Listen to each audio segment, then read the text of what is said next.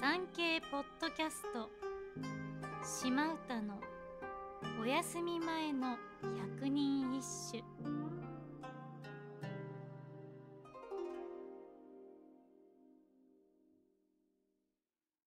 第82番。思いわび、さても命はあるものを、雨季に絶えぬは涙なりけり。道院奉仕。釣れない人への恋に思い悩み、悲しみのあまり耐えてしまうかと思った命は流らえているのに、辛さに耐えきれずに流れ落ちてくるのは涙だったよ。辛い恋、疲れ果て気力を失っても命はなくならず耐えているのに、涙は耐えきれず流れ落ちている。これでもかーっと辛さマックスで訴えかけてくる歌ですね。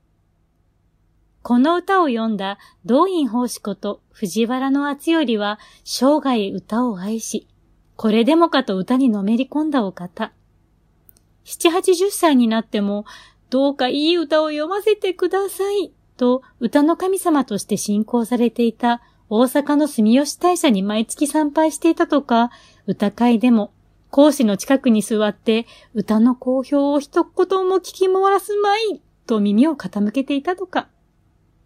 その熱心さから道院法師の死後、藤原の利成が潜在和歌集に彼の歌を18首も入集させたところ、夢枕に立って涙を流して喜んだとか。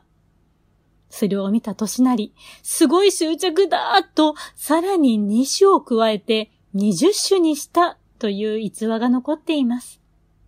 90歳過ぎまでとにかく歌を愛し、歌に愛され、歌に生きた動員奉仕。素敵ですイエーイ